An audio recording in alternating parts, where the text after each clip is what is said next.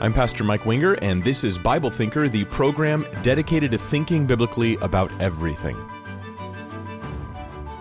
Okay, so tonight we're going to be talking about supposed contradictions in the Bible. Um, we've talked so far in our series on evidence for the Bible, we've talked about prophecy as being like a foundational thing for knowing that the Word of God is, in fact, God having spoken to us. Prophecy is really a much bigger deal than the issue of contradictions. Um, we've talked about um, has the Bible been changed? What are the ancient sources for the documents themselves? We've talked about a lot of different stuff that is actually more foundational to defending the Bible. But then the issue of contradictions comes up way more than those other things. This is more of the like on the street, this is the stuff you actually end up talking about when you're like, well, did you know that Codex Sinaiticus? Like, they're not really talking about that. They're talking about supposed contradictions in the Bible. So, a lot of us have heard this claim the Bible is full of contradiction. Just absolutely full of it. Uh, it just utterly, ridiculously, pathetically, obviously, the Bible couldn't be from God because it's full of contradictions. We've heard that. How should we respond when someone says the Bible's full of contradictions? Any any thoughts? Yeah, you do the Missouri thing, the show me state, right? show me one. In fact, here let me give you a careful response. I think is a very good response, and it's very important that you say it this way. You say, give, please give me your best example. You don't just say, please give me an example. You say, give me your best example. Because you want to later, after you chase down the issue, you want to be able to say, hey, that was your best example. Because what will happen is they don't give you their best example. They give you just a random example, and then you chase it down, and then they give you another one, and you chase it down, and they give you another one until you're just tired of running through the process of researching things and coming back with responses and researching. So ask for their best example right away. The best. Um, one atheist website actually says out there that there is not only a contradiction in the Bible, but there are 40,000 contradictions in the Christian Bible. I've, I haven't. I mean, who even has time to read all of those contradictions? Forty thousand contradictions. The the thing that they're going for here is ultimately quantity over quality. So we're going to talk about specific contradictions today. We'll get into that, but first, I just want to do this quick overview. They'll talk about quantity over quality. I don't have a fantastic example of how the Bible is ridiculously in, in contradiction to itself. And if I give you an example, you can probably find a, a reasonable way around it so instead, I'll just give you a thousand examples and then just sort of drown you in them. In conversation, in arguments, when we do couples counseling, we encourage people not to do this. Not to hit people with quantity over quality in discussions, you know, where you just dump 50 different things you don't like about them. 50 different things that you haven't liked that they've done over the past 10 years. All at once. I mean, there's just no human can respond to all this information at once, and that's kind of what they're counting on. Um, another atheist website um, infidels.org, actually, fantastic website with really accurate, carefully researched information. Not so much. Um, infidels.org, it actually, in preface to the, the, over 300 contradictions they have on that website, it says, and I'll, I'll paraphrase, but here's what they say. They give you an admission. They say, we know, we, we know that a lot of these aren't necessarily contradictions, but I think that a holy God shouldn't allow it to even look like there might be contradictions in the Bible and you see what, what's happening is the atheist here is raising the bar so high for the Bible, not just to be true or accurate, but for it to just be like, even an atheist couldn't think anything negative about it, which is, of course, not possible. No matter how true something is, there's always someone who thinks it's wrong. Um, so a lot of the examples are not good, but yeah, that's just how it is. The other thing that atheists tend to do, and I, I, I, target atheists here not because of any animosity towards them, it's just because they're the most vocal uh, uh, people who attack the Bible tend to be atheists, uh, not always. Um, also, Muslims, apologists, Muslim apologists, they attack the Bible frequently. Um, and uh, cult groups, Mormonism, for instance, they will, when pinned, actually attack the Bible. It's a, it's a, it's like a, a flip of a switch. All of a sudden, they're attacking the scriptures because they have to defend their theology, which doesn't flow from scripture. So sometimes they'll be put in a corner where they have to attack it. But the most vocal internet groups attacking the Bible are atheistic groups that I'm aware of. Um, one of the things they do, right? They do quantity over quality. Another issue they have is they ignore the responses. I've seen atheists offer really bad examples of contradictions in the Bible, and then I know that they know the reasonable way to resolve this supposed contradiction. And then they repeat that same one again and again later in different scenarios. And this is very regular. It'd be like if I had a false attack on Catholicism and I knew it was a false attack, but I just keep using it over and over again. That's just deception. That's just being a deceptive individual. And that's, unfortunately, that happens a lot. So let's actually look at some examples of specific supposed contradictions in the Bible. And one of, and these, these I'm drawing from sources who attack the Bible, like uh, the one here today. I believe it was Bart Ehrman I heard say this one. How many angels were at the tomb? This is the question. How many angels were at the tomb? Speaking of Christ's empty tomb after the resurrection. Let's read the passage, Matthew 28. It says, Now after the Sabbath, as the first day of the week began to dawn, Mary Magdalene and the other Mary came to see the tomb. And behold, there was a great earthquake, for an angel of the Lord descended from heaven and came and rolled back the stone from the door and sat on it. His countenance was like lightning, and his clothing as white as snow. And the guards shook for fear of him and became like dead men. Because, uh, but the angel of the Lord answered and said to the women, "Do not be afraid, for I know that you seek Jesus, who was crucified. He is not here, for he is risen, as he said." So we would say it appears there are how many angels? There's just one angel. Okay, well then we go to a parallel passage in the Gospel of John, John chapter 20 it says, But Mary stood outside by the tomb weeping, and as she wept, she stooped down and looked into the tomb, and she saw two angels in white sitting, one at the head and the other at the feet where the body of Jesus had lain. So John says, How many? Two. This is a pretty typical example of a type of, of, of supposed contradiction. The idea here, now you have to understand not just that they're saying it's a contradiction, you have to know why they're saying it. They're saying your Bible couldn't be from God because was there one or were there two angels? Okay, this is why the contradiction issue is being brought up. It's to it's to undermine our, our trust in the Word of God. So John says there two. What's the solution? Well, it's not a contradiction, it's further information. This seems apparent. Uh, it just seems to be obvious. Matthew never says there was only one angel.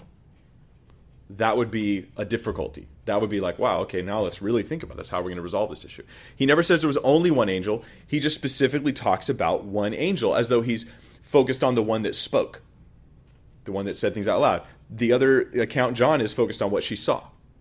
And so it seems to just carry it slightly differently. We do this all the time in normal conversation. I went to the movies. Really? What'd you see? Oh, I saw that new uh, I don't know Harry Potter movie. I, I, can't think of any movies right now. I saw that new movie that came out. Oh, how was it? Oh, it was really good. And then you're talking to your friends later, and you're like, "Me and Susie went to the movies." And someone says, "Well, you had a contradiction. Earlier, you told me it was just you." Well, I didn't say it was just me. I said I went, which is true. Later, I told them more information. Me and Susie went. We do this all the time in normal conversation. Matthew is simply more interested in the angel that's that's seated on the stone, and John is speaking of the two inside the tomb. Uh, there could have possibly been three angels. That's, that's a possibility. We don't know because we're not given a exact detail account of every single moment. We're just given some specific points to get the story across. So that's one of these apparent contradictions or supposed contradictions. Let's do another one. Who was Jesus? Was Jesus the carpenter or was he the carpenter's son? Now you're thinking, Mike, this is ridiculous. You're going to call this a supposed contradiction? Who in their right mind would bring this up as a contradiction and attack the Bible? Mike, you're picking the weakest link as your as you're actually Peter Jennings, famous news anchor from the 1983 to 2005. He asked this in his um, in search or the search for Jesus, this documentary that he produced. Um, ABC News. In fact, there's the uh, the picture of it right there a journalist investigation, journalistic investigation of the most influential person in human history. Presented with ABC News, presents Peter Jennings reporting. So it's presented as this is all fact, right? This is carefully researched fact. Well, he says um, this issue, who was Jesus? And here's what he bases it on. Okay, so Mark, excuse me, Matthew 13, 55. Is this not the carpenter's son is not his mother called Mary and his brothers James, Joseph, Simon, and Judas. So it's the carpenter's son. But then in a parallel passage in Mark 6 3, in the same place, pretty much the same event, says, Is this not the carpenter, the son of Mary, and the brother of James, Joseph, Judas, and Simon? Are not his sisters here with us? So they were offended at him. So who is the real Jesus? Now, what you have to know is that Peter Jennings presents this like it is a serious problem for Bible believing Christians. A serious problem. He goes, Who was the real Jesus? The car. Well, it seems to me to be obvious. This is further inf- information. It's not a contradiction. If you're familiar with life before the 1900, you know, industrial boom, and really the technology generation that came out of that afterwards, then you know that for the most part, you did whatever your parents did. If they herded sheep, you herded sheep. If your dad was a carpenter, you were a carpenter too. This is not a difficult thing. It's just further information, not a contradiction. Here's my question Why would this prominent reporter, under the auspices of the authority and, and fact basedness of ABC News, why would he use such an obviously poor example and use such poor reasoning? Here's what he said, discussing his motives for his film. He says, Do not be confused that my interest in religion faith and spirituality is driven by any sense of faith or spirituality of my own. You see, Peter Jennings, okay, when you do a report on Jesus and who's Jesus, you know what happens next? You make a large amount of money. Unless you're saying Jesus is who the Bible says he is, and then you're just a Christian, you know, proselytizer trying to evangelize everybody and stuff like that, that's a little different. But if you're if you're challenging the biblical idea of Jesus, you make lots of cash because there's a large group of people out there that are very titillated and excited by the idea of scandal related to Jesus. Just look at the Da Vinci Code, one of the most unhistoric things that has somehow become history in the minds of many people. Um, yeah, so this is a common mistake that a lot of people make, and it's easily fixed by just checking the passage carefully. Most of the contradictions, supposed contradictions, if you just carefully look at the passage and just use your brain, you'll be able to work out the solution. It won't be that much of an issue. Again, it's further information, not a contradiction. It's like the, the book The Tale of Two Cities. Anybody know the opening line for The Tale of Two Cities? It was the best of times, it was the worst of times. Well, which was it? Was it the best of times or was it the worst of times? Obviously, there's a contradiction that fatally destroys the story here. Okay. Yeah. but what happens is we take um, standards oftentimes that we would never apply anywhere else and we make these sort of ridiculous standards and apply them to the bible like standards for truthfulness that we wouldn't apply to anywhere else in any other situation and apply it to scripture. And it's it's just uh, what it is is it's a bias of unbelief. I come already not believing. So when i investigate into the real jesus i've got to find something to justify my unbelief lest i be forced to believe in the course of my investigation. And many who have come fairly unbiased have actually gotten saved as they discuss and try to read into these things because they think it's so obvious. Of course, the Bible's just rife with obnoxious contradictions, and they discover the opposite. So, where was Jesus when he healed the blind man? Here's another uh, another supposed contradiction. Luke 18. Then it happened. Here's the first example. Then we'll combat that with another passage. Uh, as he was coming near Jericho that a certain blind man sat by the road begging, and hearing a multitude passing by, he asked what it meant. So they told him that Jesus of Nazareth was passing by, and he cried out, saying, Jesus, son of David, have mercy on me. Then those who went before warned him that they should be that he should be quiet. But he cried out all the more, Son of David, have mercy on me. So he's on his way to Jericho. As he was coming near Jericho, then we read a parallel passage in Mark 10. Now, they came to Jericho. As he went out of Jericho with his disciples and a great multitude, blind Bartimaeus, the son of Timaeus, sat by the road begging. When he heard that it was Jesus of Nazareth, he began to cry out and say, Jesus, son of David, have mercy on me.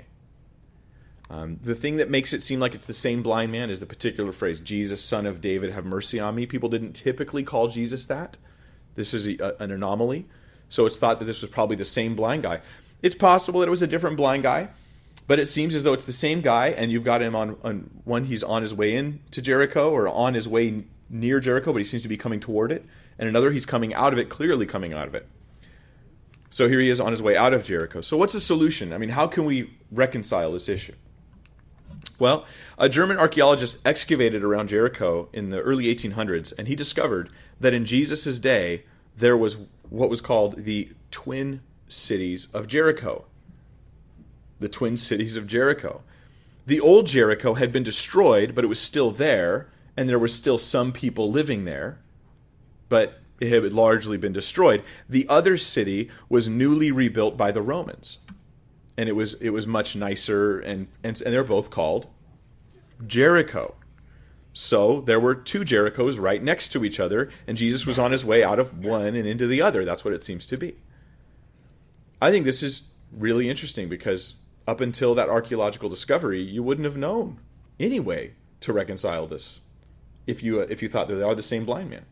How do we reconcile this? You might have come up with a couple theories and just said, maybe just said to yourself, I don't know how to reconcile it, but I'm not going to let this one little thing undermine my faith in God's word. And it turns out you would have made the right choice. Just saying, Lord, you've, you've got prophecy, you've got things no one else can do. I'm going to trust your word and not just let one little straw break the camel's back because I can't explain one thing. Yet, oftentimes, the atheist is asking Christians to dismiss the entire Bible if there's one thing they can't explain. Well, there's one thing I can't explain about everything in life. It doesn't make it not true. Um, so, the critics have erred not knowing enough history in this case. What time was Jesus crucified? This is another one uh, Bart Ehrman brings up, and he knows better, but he still says it. And I'm not saying he's trying to lie to people, but he's trying to get them to believe things that aren't entirely accurate. um, actually, what would what would surprise you about this guy Bart Ehrman is if you met him, you'd probably think he was a really nice guy. You know, he doesn't he doesn't come with devil horns. You know, when he talks, fire doesn't come out of his mouth and poison doesn't drip off of his teeth. None of that stuff happens. It's just the fact that what he's leading you to believe isn't exactly accurate. Uh, so, Mark 15, it says, And when they crucified him, they divided his garments, casting lots for them to determine what every man should take. Now it was the third hour, and they crucified him. It was the third hour. Now, that makes it 9 a.m. for Mark. 6 o'clock being the beginning of the day. It's the third hour of the day, so it's about 9 o'clock in the morning. Then we read in John a parallel passage. Now it was the preparation day of the Passover, and about the sixth hour.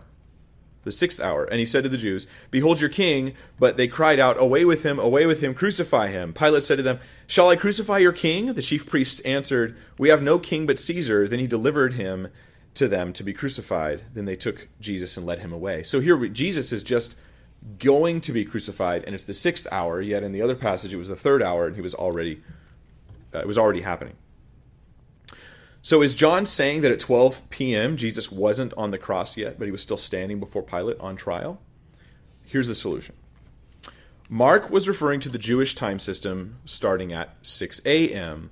John, a different writer, he's referring to the Roman time system whose day began at 12 a.m., like our modern day does. Our modern sixth hour would be what time? 6 a.m. So the difference is 6 a.m and 9 a.m. So the chronology fits. It's fine.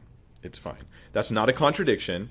The trial before Pilate was at 6 a.m. after the Jewish trials that had happened through the night. Then at 6 a.m. at the very beginning, the first moment they get Pilate, they can. And then the crucifixion happened at 9 a.m. So that seems to be resolved. And then you've got another one. How did Judas die? How did Judas die? Was it hanging or was it gutting or some similar type thing? So let's read the passages here. Matthew 27 5. Then he threw down the pieces of silver in the temple and departed and went and hanged himself. Hanged himself. So we're looking at like rope around a neck on a tree of some kind. He hung himself. That's the Matthew passage. But in Acts, we have a slightly different story. It says, Now this man purchased a field with the wages of iniquity, and falling headlong, he burst open in the middle, and all his entrails gushed out. That seems to be a different type of account. So the supposed contradiction, it says like this Well, did Judas die by hanging or by gutting of some kind? Did he fall or did he get hanged? Well, the solution is, and I, I, I imagine you can figure this out on your own. The solution is that both stories are true. And I have three options as to how that could be. One, He hung himself. Later, the rope broke, and falling headlong, his guts burst out. He hit rocks or something like that, and, and the guts, but you know, grossness. Uh, the branch itself broke when he went to hang himself. The, the branch broke, and perhaps falling is what killed him. The fall and not the hanging. That's possible. Or later, someone came and cut him down, and cut. They cut him down. They didn't have a, a cherry picker to, to, to, get him out of there. They, they cut him down and he falls headlong. And it would make sense if he had been hanging for a little while for then his body to become weakened and for his innards to burst out. Typically, when guys are walking down the street, they don't fall and explode.